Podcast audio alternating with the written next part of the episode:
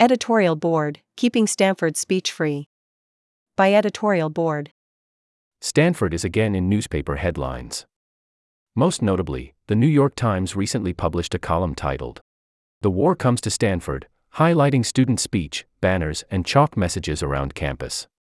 Other universities have been under as much, if not more, scrutiny. This is not a new phenomenon, college students' reactions to current events have long stoked heated debate. As a board, we are grateful to attend university in a country with the greatest free speech protections in the world. That scope of freedom includes the expression of beliefs that we may consider immoral, inflammatory, or even factually incorrect, all in the shared interest of our own speech not being silenced for these very reasons.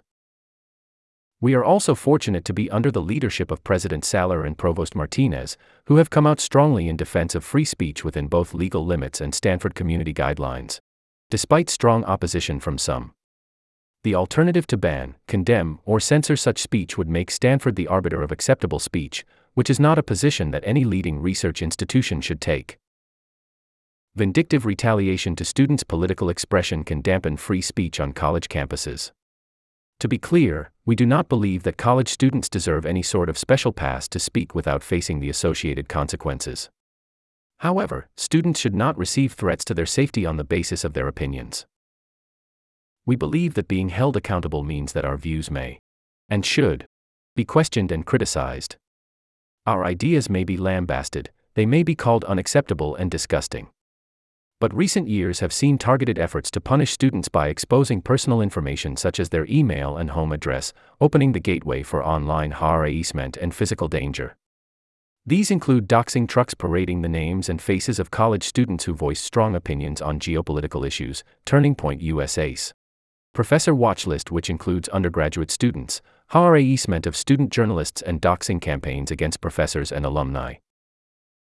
Such attacks do not constitute engagement with someone's ideas, but rather an attempt to humiliate and punish those who take staunch stances on social and political issues.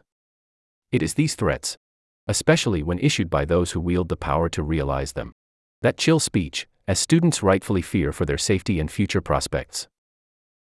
As a college student in this environment, is it better to be silent or to test your ideas? Either choice seems unacceptable according to social media, yet at least silence carries less risk.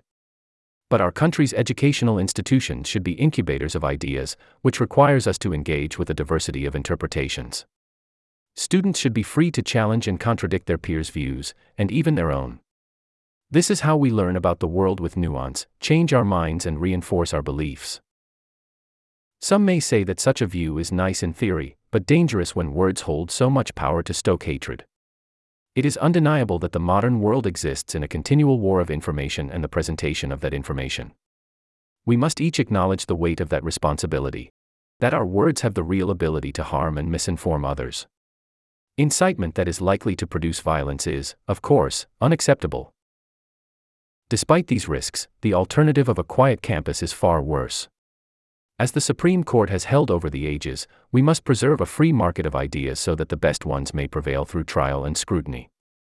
If we fail to do so, instead choosing to silence the voices of our opponents out of fear that their views will overwhelm ours, we will have lost all faith in our peers and the future of our country.